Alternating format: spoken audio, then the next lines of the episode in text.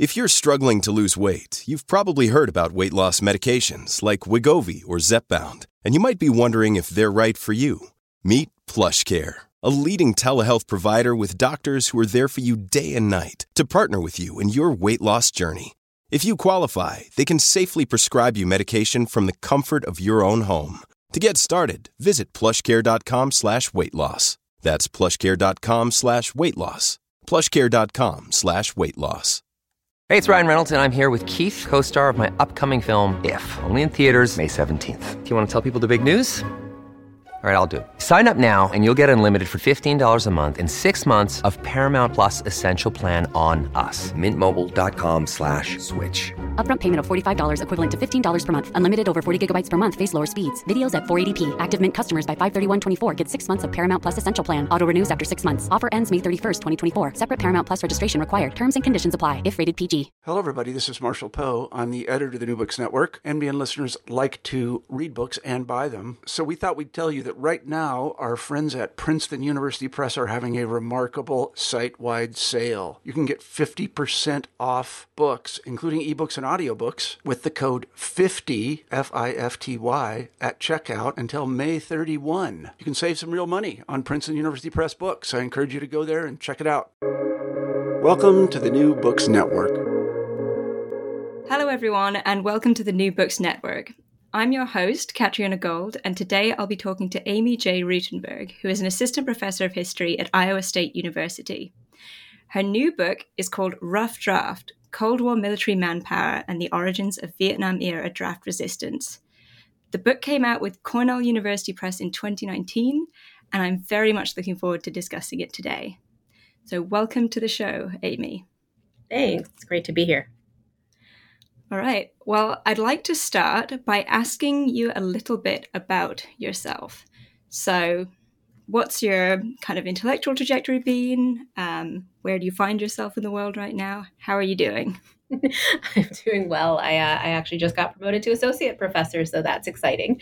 Oh. Um, and a long time coming because I did not take a straight path. Um, I actually was a teacher for many years before I returned to graduate school to get the PhD. Um, and so then when I completed my PhD, I've actually been hired into positions that split my time between uh, being a historian and teaching historical courses and also working with social studies education programs. So I work a lot with um, student teachers and and teach methods and teaching courses as well. And so it's been a, a little bit of a crooked path, um, but I feel extraordinarily lucky to have landed where I have. Um, in terms of my intellectual path to get here, it's it's interesting, as I'm sure everyone knows. I, I guess everyone's research path is a little crooked. Um, I have always been interested in the idea of how folks end up in the military and how one is enticed to fight. I think going back to watching movies about the Revolutionary War, the Civil War, and looking at these lines of men just walking into fire and not understanding how on earth anyone could possibly do that. And uh, that combined, that interest in military service combined with a discovery of women's history uh, when I was in college in the mid to late 90s. And I ended up doing a undergraduate thesis on the women's military branches in the United States during World War II, a comparative look at those those military branches. Um, but then I went off to be a teacher. I got a master's in education, and I went off to teach high school outside of New York. Um, I truly did not believe myself um, smart enough to do a PhD, um, and and I really did want to teach. It was sort of always where my heart was. Um, but one of the things that happened is that in a summer program through the National Endowment for the Humanities, I did a summer seminar for teachers uh, with historians from the University of Massachusetts on women's history. Specifically, I realized how much I missed the process of doing history, of being in archives, and also um, I thought, you know, ha- coming in contact with graduate students and realizing that they were actual real people um, made me realize that maybe I could do this too. And so that's how I ended up going back to graduate school. Um, I didn't fully understand the process of application or how one chooses a project. And since I had done that undergraduate work on women in the military, the assumption was always that I would continue with that. Um, and it was during seminars and, and undergrad or sorry graduate uh, coursework looking at papers that I realized I couldn't talk about something like the recruitment of women in the 1950s unless I understood the recruitment of men. And there wasn't anything because the assumption was that because there was a draft going on, that was how men were, were getting into the military. Um, and I, I, I just sort of started digging and realizing that there are two sides to this gender coin, um, as well as military service. So I never lost the interest in military service. And in fact, it deepened. As I mentioned, I, I did my teaching outside of New York, and I was there for 9 11. I was teaching during 9 11. And my community lost members. I had students who went down to ground zero as emergency medical technicians. Um, it was not only an attack on our country, but it really felt like an attack on the community where I li- was living. And yet, to my knowledge, um, only one of the students who I taught ended up joining the military upon graduation. And he, even as a ninth grader, had always wanted to join the military. Pre 9 11, he wanted to fly aircraft. That is what he wanted to do. And as far as I know, he went on to do it. But 9 11 didn't change the plans of any of my students, I don't think. And that was in a real contradiction to what I'd been taught about World War II and how men, you know, flooded the enlistment centers and you know wanted to go fight after Pearl Harbor. Um, and so all of these pieces sort of came together as I was thinking, well, what had changed since World War II? How do people end up in the military? And also that gendered aspect that I've really felt like there was something missing. And so all of that ended up falling together into this into this book that looks at military manpower policy between World War II and the Vietnam War. Um, from a gendered lens. Uh, and I found a lot of things that surprised me. Uh, perhaps most surprising on the top of it, um, although I guess not to those familiar with the actual historical literature, is that men really didn't flood the enlistment centers after the first few days after Pearl Harbor. Um, and in fact, the only way you get a military of 16 million men to fight a war, even one that was an overwhelmingly supported war, uh, is to have a draft. so that that that's sort of point one. But all of that led me to here, and I'm going down the garden path. So so that's fascinating, Amy. Um, so I, I guess I mean the question, of Mohammed, is this is this book then is it a sort of product of the PhD thesis? Um, ultimately. Yes. So this right. did originate as my dissertation. Um, the middle four chapters of the book are the dissertation. I managed to write a dissertation that looked at the years between World War II and the Vietnam War, and in the dissertation, write neither a chapter on World War II nor the Vietnam War. So those had to be added after I graduated. Um, and in fact, I'm glad that it worked out that way because, to be frank, um, I did write the dissertation as a story of disruption. In other words, I did argue in the dissertation that men during the Vietnam War era did act differently than their fathers and uncles had during World War II. And my dissertation committee wisely said, Well, are you sure? Why don't you write these chapters, go do the research, and figure that out? And they were correct. And so the book makes an argument for continuity rather than disruption. Um, I think the two main arguments of the book are one, that the so-called greatest generation and the Vietnam generation really did not act that differently in relationship to the draft. In both cases, and throughout the period under study, and I would probably argue through every other war where there was conscription in the United States, men looked for ways out. Um, they ultimately served when they needed to, um, but they did did look for ways to avoid service. And so the the perspective between the two, you know, the two ends there, the Vietnam and World War II, were really not different. That that juxtaposition of good war, bad war doesn't work with manpower, even though that's the sort of public narrative. Um, and then the second argument it makes is, well, why is that? What did change then? Because clearly there was something different between World War II and Vietnam. And so the argument that the bulk of the book makes is that while men and women too, if they were subject to the draft, I assume, but the book deals with men because the, the draft was single sex. Um, if if men are always going to be in the aggregate ambivalent toward military service, toward conscription, then what did change? And the answer that I came up with in the book and that I argue is that there were more options, more loopholes, more ability for men to work the system during the Vietnam War than there were during World War II. And the reason for that is grounded in Cold War policy. The policies relating to the deferments that the Vietnam War era is famous for were created as specific responses to perceived Cold War needs. Um, domestic needs, military needs, defense needs, um, and that that goes in all sorts of different directions.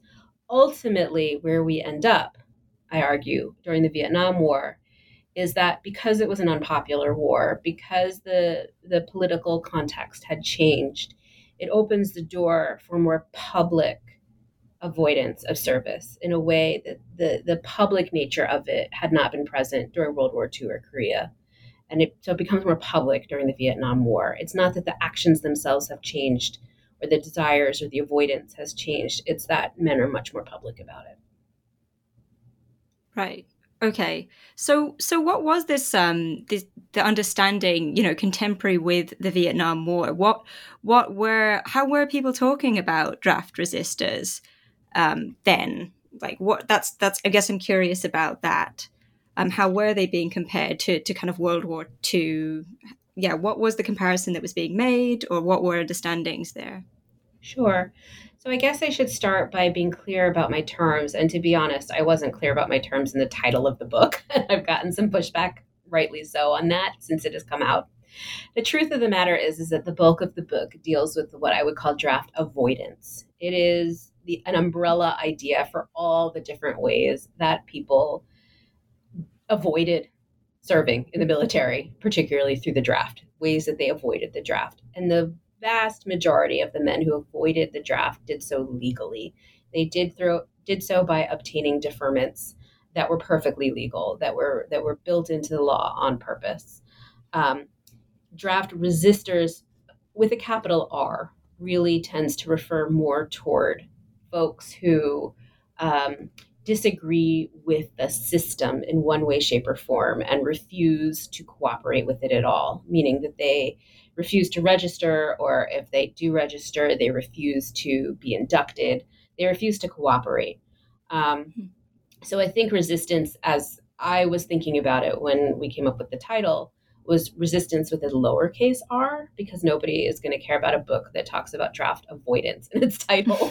um, but I guess I should be a, a, a little clear there. And so, what I found is that traditionally, I think most of the avoidance that has occurred during times of conscription in the United States, that avoidance is generally quiet.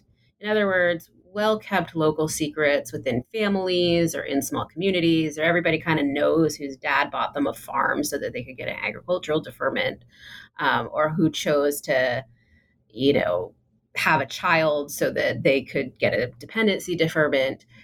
But knowledge about how to get those kinds of deferments primarily through whisper networks it wasn't something nobody wanted to be seen as a coward for example or a shirker during world war ii but because this the the context was so different by the vietnam war um, it opened the door to much more public sharing of information particularly and this is something that I continue to be interested in the phenomenon of draft counselors.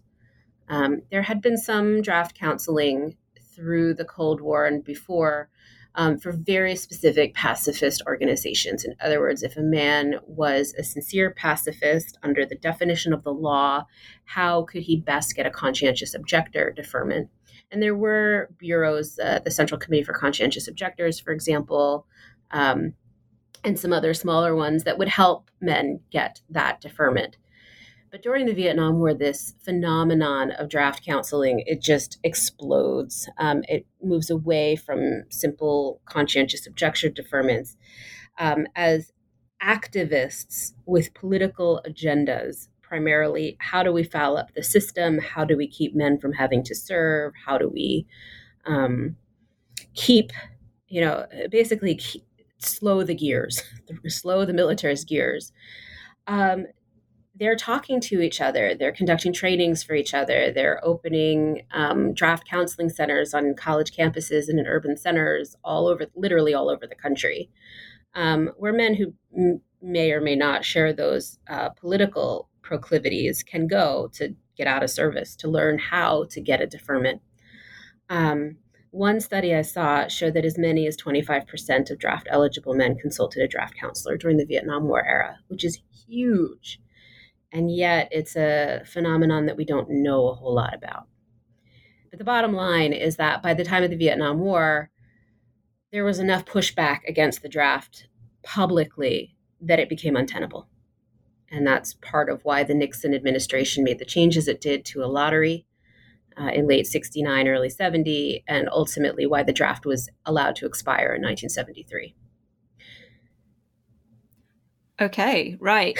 Okay, thank you. That was yeah, that was really comprehensive and helpful. Um, so I mean, well, I think I think I, I, one one of the things the book does really well is sort of get into how and and I mean this talk about whispered networks. I feel like there's a connection there with how sort of class and race those questions play into who gets drafted and who doesn't get drafted, right? Who's able to avoid um, if they want to. Um, so I'm wondering if you might speak to to those aspects of the book. So sure. what does yeah, what do those what do what do class and race have to do with it? And of course, we're going to get to what does masculinity and you know Cold War ideas about masculinity have to do with it as well, Absolutely. right? Mm-hmm. So the whole middle of the book, the bulk of it, right, except for those two two chapters at the front and the back on World War II and Vietnam, really is the story that I that I wanted to tell.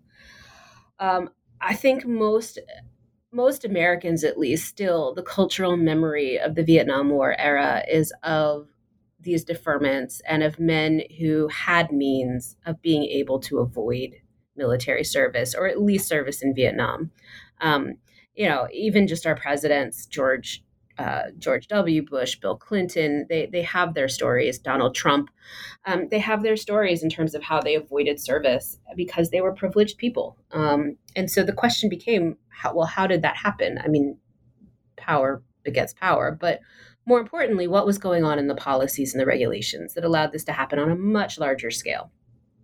And the answer that I came up with is that the Selective Service in particular had to retool itself to justify its existence between really the end of World War II and the beginning of the Vietnam War. The draft was, uh, it continued with only a very, very short break in 1947 48 it continued all the way through the period from 1940, before World War II, the U- U.S. involvement in World War II, until 1973. So that includes a lot of peacetime. And that is a change for the United States, which had traditionally, up until that point, not done peacetime conscription. It had only grown its military quickly through conscription during wartime and then quickly contracted again after the wars. But the exigencies of the Cold War meant that policymakers, planners felt that they needed a much larger military than normal and that it had to be nimble and able to handle multiple issues around the world. If there were you know nuclear war or small brush fires or ground war in Europe or whatever came up the military had to be able to respond to it. And planners felt that they needed a draft in order to do that the main purpose of the draft, though, partially was to bring men in, but it was also to pressure men to voluntarily enlist. Uh, draft motivated enlistments were, in fact, the bulk of enlistments through this whole period. The idea being that if a man faced the pressure of the draft, he would choose to enlist because he could then choose his branch of service, uh, have a little bit more control over how long he'd be in, have a little bit more control over the job he was given, that sort of thing. So, in other words, draft calls were extremely low through most of this period of time. So, the draft exists. It theoretically exists on the theory that all men owe a responsibility to their nation if their nation wants them. But realistically, the nation doesn't want all of them, anywhere close to all of them, especially as the baby boom generation begins to come of age. There is no possible way the military establishment could use all of the eligible men. And so then the question becomes okay, well, you have all these eligible men. They're not actually being drafted. How do you justify, um, you know, calling some but not others and the potential anger that could exist from that, all different kinds of problems? The answer is that the head of the Selective Service, Lewis B. Hershey, who was in charge through this entire period of time, he became its director in 41 and stayed in that job until 1970. Um, he firmly believed that all men had the responsibility to serve their nation somehow, but the nature of that service was going to be different in this Cold War era, right? Communism was not only a military threat abroad, it became an ideological threat, an economic threat, domestically as well. And so, how does the United States best fight the Cold War? And the answer that the policymakers really came up with is that, well, the United States needs scientists, it needs engineers, it needs teachers, it needs um, breadwinning fathers who are economically successful because it's going to be the next technological breakthrough that will give the United States a weapons advantage. But it's also going to be a strong economy that makes capitalism look good around the world. And so all of this is based on the idea that a certain kind of middle class man with a particularly good job who is able to support his family um, so that the mom can stay home and raise the kids and create this sort of idealized suburban consumer Americanness that stands in contrast to what the Soviets and other communists have to offer, that that's going to be part of winning the Cold War as well.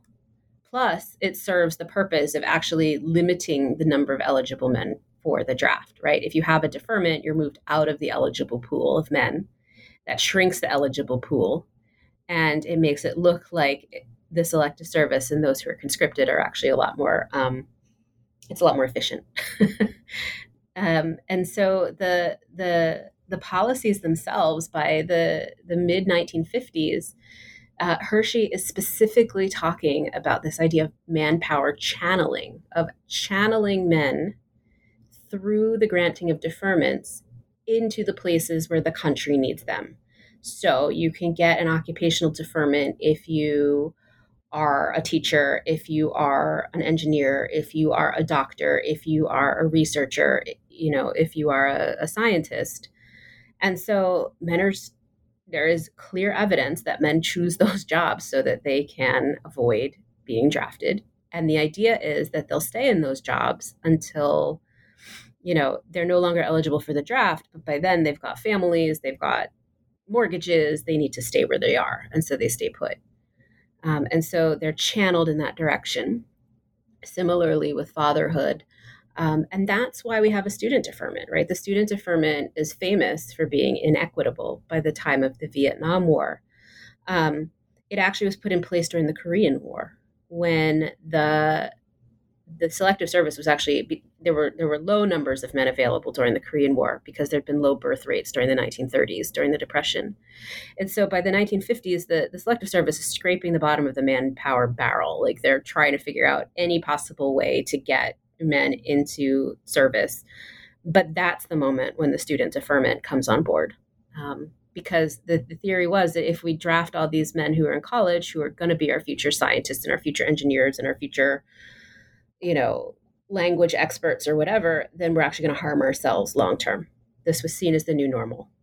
So that's where the student deferment came from. It's a way to fight the Cold War. But if you think about it, who's it open to? it's open to the people who can afford college, who have a strong educational background, who, um, generally speaking, are going to be middle class in the United States, and generally speaking, who are going to be white. Less than 5% of African Americans attended college for a whole host of reasons through the 1950s and 60s. So this is not going to be open to whole segments of the population. Um, and so that's sort of one half of the issue. And then the other is that by the 1960s, the early 1960s, by the Kennedy administration and the Johnson administration, you have another shift in context, and that is this focus on poverty. And how do we strengthen the United States by eliminating poverty, right? If, if, if consumer capitalism is the thing that makes the United States great, and you have up to 20% of the population that really can't participate in that, then it doesn't look good. It's, it's not good for, for national strength and unity.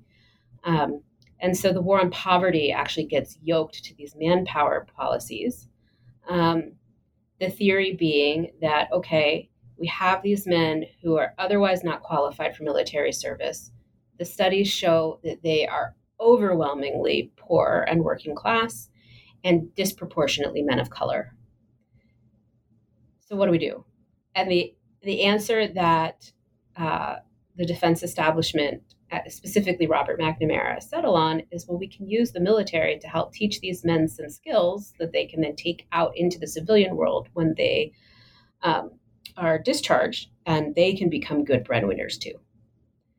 And so there are a series of rehabilitation programs that are piloted on a voluntary basis through 1964, 65 but it also becomes clear that that's not enough. And so Robert McNamara introduces this program called Project 100,000 in 1966 that brings in 100,000 men per year who otherwise would not have been qualified for military service. Half of them are enlistees, the other half are draftees. Um, the theory being that they can get the training that they need in service. Um, they are the the Project Hundred Thousand men are forty percent African American, when you know normal uh, proportions in the United States are about ten percent African American. So the proportions are wildly off. Um, and this happens to be just at the moment when Vietnam is picking up, and almost all these men are sent into the infantry. But realistically, if you are bringing in 100,000 people who otherwise would not have been needed are allowed to be in the military um, who are overwhelmingly coming from poor and working class backgrounds that's literally 100,000 other men who you're not pulling out of other constituencies. So there, there are these very strong racial and gender ideas about who contributes and how they can best contribute and in what way. And the policies, even though they're technically colorblind, um, they really land on well, predominantly white, predominantly middle class men are most productive as civilians, and working class, disproportionately men of color are best, um, you know, they, they can contribute best in the military. So right. Okay. like, yeah, that's. I mean, that, that is a lot. Um, yeah. So I mean, so something that seems that that's really interesting about that to me is how yeah, this the idea of funneling certain people into civilian life and certain people into the military. There's a, there's an idea that certain parts of the population would benefit from that kind of reform, right? That kind of training, and that that's obviously very classed and and racialized. And I think that's super interesting and. And yeah, I mean, I'd, I'd quite like to hear more about that, in how that intersects with with the war on poverty. If if you, yeah, if you wouldn't mind. I mean, maybe you could sort of yeah briefly define what the war on poverty is. Oh, sure. Um, and then, no, I mean, for, you know, um, we're coming from different places here today. So, um, yeah, and then, and then maybe discuss how these questions of, of military service sort of, yeah, did intersect with that too. Um, that would be Absolutely. Great. So by the 19, you know, by the Kennedy administration, but certainly into the Johnson administration, there was a lot of concern amongst uh, liberals around solving the problem of poverty in the United States because it was a country that was extraordinarily affluent. There had been decades of a of growing economy, and it was clear that there were segments of the population that were being left behind. And so the question became why? And it's out of that sort of uh, you know, and, and so liberals, policymakers, social scientists, they're looking at the tangle of poverty, of race, of, of you know, urban blight um, of of poverty in rural spaces like the Appalachians, and trying to find policies and practices that would help lift people out of out of out of that poverty.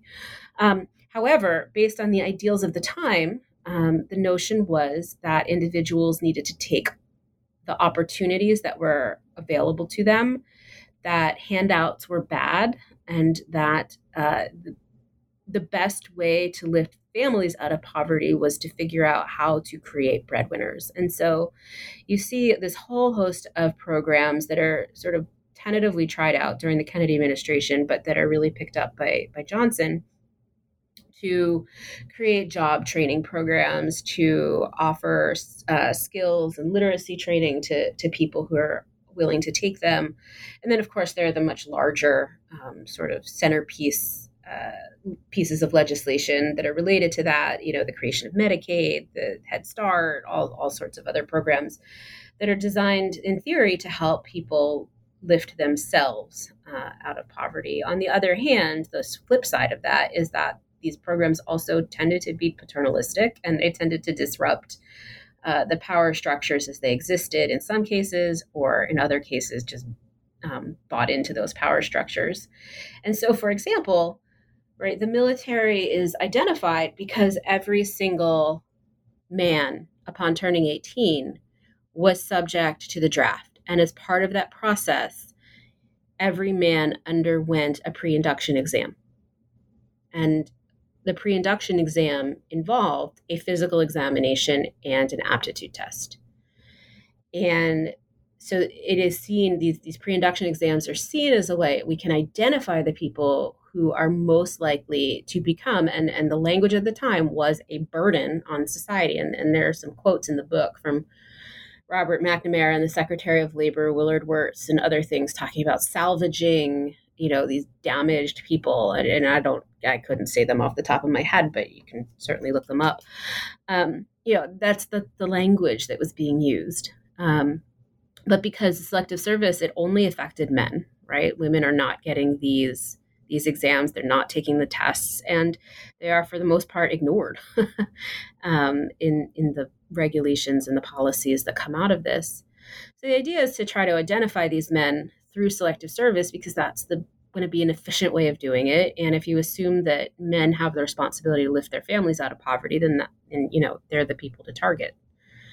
Um, the voluntary programs that um, uh, recommended medical care, that recommended um, literacy or job skills training programs, for the most part, um, men didn't take the government up on those options. Um, and the reality is they didn't because they knew perfectly well that if they solved the physical problem that was keeping them from being eligible for the draft or passed the induction mental exam, that they would be drafted and sent to Vietnam. so the evidence is pretty clear about that, that the men themselves knew perfectly well what was going on and they actually turned down services um, because they didn't want to go to Vietnam. They didn't want to be drafted. So, uh, working class and poor men were absolutely engaging in draft avoidance behavior as well, to be clear. Um, they were just engaging in different kinds of draft avoidance behavior because the laws didn't give them the same options that it gave to, say, college educated men. Um, anyway, when the voluntary programs didn't work, then that's when uh, Project 100,000 comes on board. Um, and McNamara, you know, the, the, literature that exists sort of examining this, um, examining Project 100,000 ever since, people have different perspectives in terms of why this program existed. And I think that the very cynical one is that McNamara wanted cannon fodder, that that he creates this program at the same moment that, that Vietnam is escalating, and this is an easy way to allow for sort of allow the military to pull in underprivileged men who can then just be sent off to, to Vietnam. And I I don't think that's true. Um, I actually think that McNamara was working on this well before American involvement in Vietnam stepped up. Um, it just happens that the timing coincided, and I don't. I, I doubt. I doubt McNamara saw it as a problem that it that coincided. Right? It, it sort of killed mm-hmm. two birds with one stone. Um, but I do think that he legitimately thought that this was a good way to help the nation's men And in that, he wasn't alone. Uh, if you think about the relationship with the, the Moynihan report, the famous report that talks about the tangle of pathology in Black families as a legacy of slavery and poverty, and the notion that, you know, matriarchal families are problematic, right? How do we solve this problem of matriarchal families? And I put problem in, in air quotes there. Um, the answer is by training up stronger men who can be better breadwinners, right? It's not. so uh, that that was the current of liberal thought at the time. It was it was all up and down the the line in in the Johnson administration at that time. Right, right. So yeah, there's a really interesting intersections there. Um, I think that brings us on really well to to this this other question, which of course we've been getting at um, throughout the interview, but of how um, yeah certain ideas about masculinity played into um, both narratives about uh, people serving during World War II, I think, and what kind of men were serving during World War II, but also these ideas about yeah military training and service and what they do or don't do for men um, and what kind of what kind of subjects are being are being produced by that. And i wonder um, i wonder if you'd like to talk a bit about that and how that maybe shifted or didn't shift between uh, world war ii and, and vietnam. Yeah um, so i think one of the most interesting things is that all of us, myself included, and I, I, I, include myself here because I think about the assumptions that I walked into this project with. World War II, the role of the military, the the construction of the image of martial masculinity, of the strength that comes through military service, that military service makes men, that it teaches good citizenship, that um, that there's something really beneficial there that shows up in, you know, think John Wayne, for example, think um, comic books or G.I. Joe or, you know, whatever cultural product you want to look at. And and that has also, you know, that there's a push for this notion of martial masculinity that that the military makes men. But even though that seems like a narrative that is true, the reality has always been more contested than that. And I think there's a lot of literature out there that talks about this in terms of, you know, the different ways that men were taught to be men through through the Cold War era and the different roles that military service has to play there. Um, and I talk about in the book in chapter two actually the the argument over universal military training. Um, it's sort of a, a, little bit of a sidetrack in the larger narrative of the book. Um, but I think it's really interesting because it shows these contradictions. And the background there is that universal military training was this idea. It had its sort of first wave right around World War One, and then was pushed again toward the end of World War II into the sort of very, very early Cold War era. The idea that well, if you need a large pool of trained men who could be mobilized if necessary, right, if, if there were another war, um, but also as a way of uh, a, a, way to provide citizenship training, uh, job skills training, health care, et cetera, to the entire mass of young men in the United States, then a good way to do that would be to bring them all in for some kind of military training, either six months or a year. Um, keep them as civilians, but really put it under the umbrella of the military. They would learn to overcome their prejudices. They would learn to be better breadwinners. They would learn the importance of civic engagement. And then they'd be available if there was ever a war. And so this is this huge push from like 44 to 40 well it, it ends around 51 finally. Um, and it came actually decently close to passing in 1947 as as people were were thinking about well what are the benefits of military training and how can we use this? But there was also just extraordinary pushback from both ends of the political spectrum talking about how well military service is going to harm the traditional family structure. If you take these 18 year olds away from their families, then that's going to alter their development and they're not going to learn the best way to be uh, to be men within the family structure. They're going to be militarized. They're going to be routinized. They're going to lose independent thought. Um, and you have similar arguments actually coming from the far left as well, who view this growth of militarization as incredibly dangerous in an atomic era. So, um, the idea that military service and what it means is contested has and connected to ideas of masculinity and who men should be is deeply ingrained in all of this, um, with different people ascribing different meanings of service to real men. How does a real man serve his country? In what ways is he most valuable? Um, and so all of these policies are shot through with different assumptions and expectations.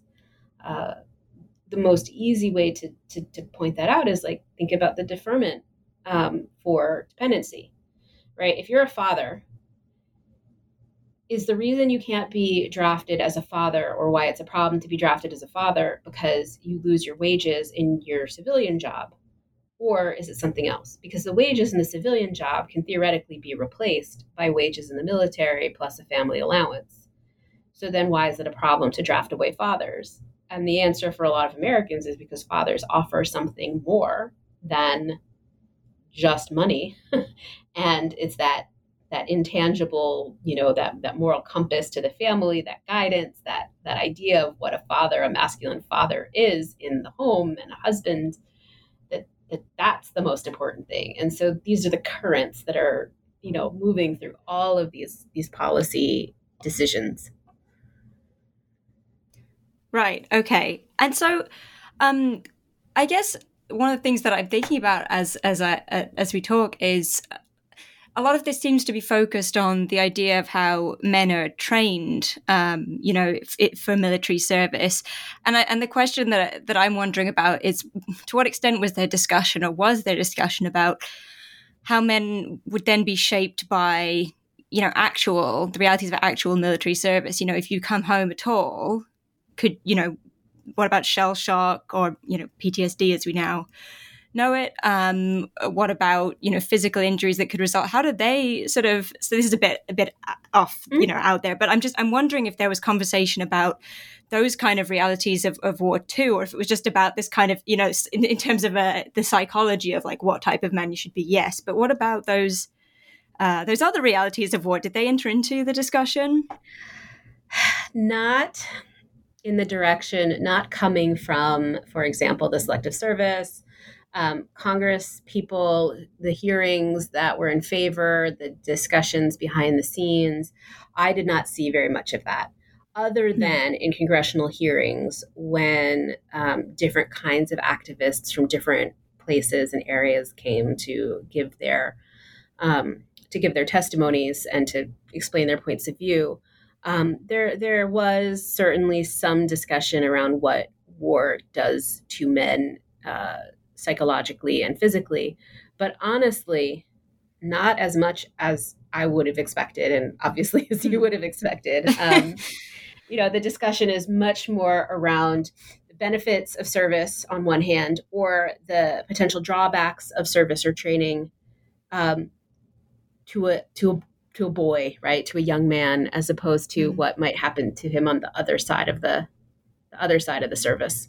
Um, I think the people were much more concerned about militarizing society, um, the potential for atomic or nuclear conflict, um, you know, turning into totalitarians ourselves and fascists ourselves if you continue down that down that path to its logical conclusion. They thought the peace activists um, yeah, not not as much as I would have thought. Okay, yeah. So that's that's the kind of just the terrain, the sort of a limited terrain on which those conversations were being had. Then that's really interesting because yeah, that's where yeah. my mind immediately goes. Is is well, are they going to come home and where yeah where what happens to the family if they don't and so on and so forth right like that seems like the big question but um yeah that's that's really interesting uh so okay um I I feel like we've done a really good job. Well, you've done a really good job in in summarizing some of the key arguments of this book, which is absolutely fascinating. I guess I'm I'm wondering if there's anything I haven't asked you about that you'd like to say more about now. Hmm. Um, nothing that I can think of off the top of my head. I think that all of this is having some interesting implications, you know, in the present day. Um, around the different ways that people understand military service. And I, I guess I would say mm-hmm. that my story in this book ends in 1973 when the draft ends. And so, even though in the United States, for example, right now there's discussion around opening up registration for selective service to women, um, the story that I tell, I think, is very important. But a lot of stuff happened after 1973 when the draft ended that can't be ignored when looking at the current moment, right? So there, there are lessons to draw from the past, absolutely, but I don't want to ignore the the 40 years after that. so I'm, I'm getting asked a lot of questions, for example, around you know social engineering and the role of selective service in the draft and uh, perceptions of military service and gender, and all of those are very important questions that have partial answers in this pre 1973 period. But I think more research into the 70s and 80s and 90s is important. Um, mm-hmm. which actually I think probably flows to what I assume is your next question around my next project because I'm starting to look at that.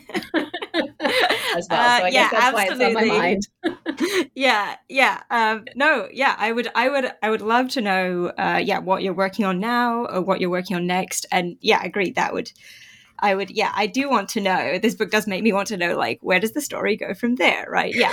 Um, yeah. So please, uh, what are you working on at the moment? What is next? Yeah. So I am this book was very much a, a, book around policy, and I tried to bring in individual men and activists wherever I could. But my sources and what I was focused on, my questions, were very much from the policy side. I am interested in my next book in trying to flip that and remain asking questions around policy and regulation, but also to think about the role of activists. And so I'm looking, I'm trying to figure out what to call them. I'm I'm calling them for shorthand anti-militarist activists, but honestly that's not that's not an effective descriptor because some are anti-militarists and some are not, and some are whatever peace activists related to military service. The language is still clunky. Um, activists clearly had a huge role in ending the draft and ending the Vietnam War. I would say that's pretty clear.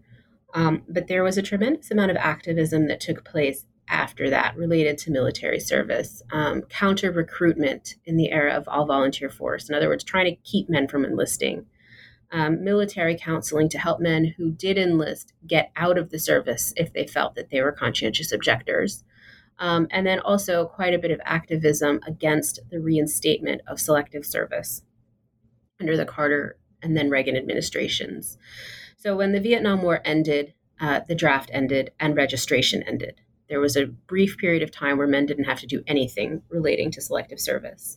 And then President Carter reinstated registration um, in, in response to the Soviet invasion of Afghanistan and a whole other set of reasons. And that's where we are today. Men register, or they're supposed to when they turn 18.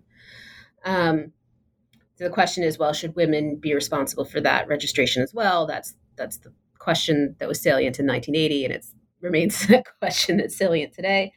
Um, but I'm I'm interested that the activists I've spoken to very much see the selective service as it exists today as a failed institution. That it exists, but it, it, it's incapable of doing what it's supposed to do, which is to mobilize men in the event of a war.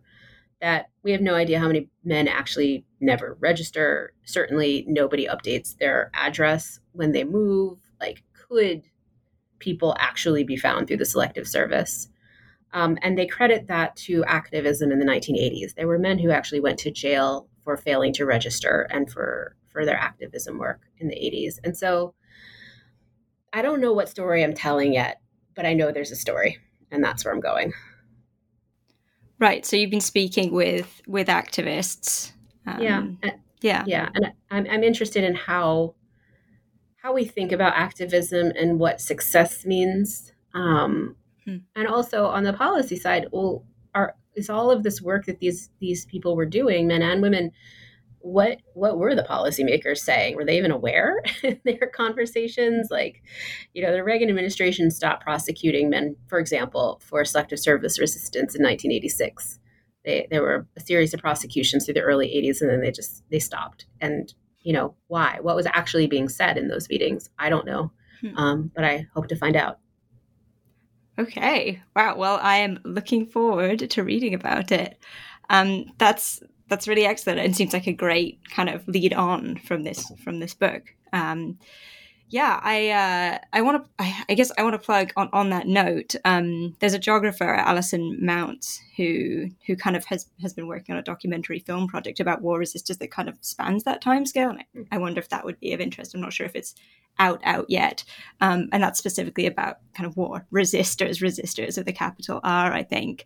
Um, and I also want to take this opportunity uh, at the end of this interview to plug another New Books Network interview with Patrick Vitale called um, about his book Nuclear Suburbs, and that came out a few months ago. I think he was interviewed by Stenta Danielson. Um, and that was about kind of another side to the story you're discussing, uh, because it was about scientists and nuclear scientists specifically during the Cold War.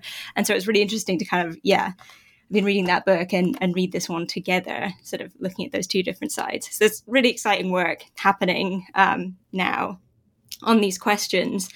And I'm so, so grateful uh, that we got to talk about your book today. So thank you so much for speaking with me today, Amy. Yeah, it was a pleasure to be here. Thanks. And and there is there's a huge scholarship out there. I mean, different people looking at at different elements of all of this. So yeah, if anyone's interested, there's a lot to dig into. oh yeah, thanks for having for sure. me.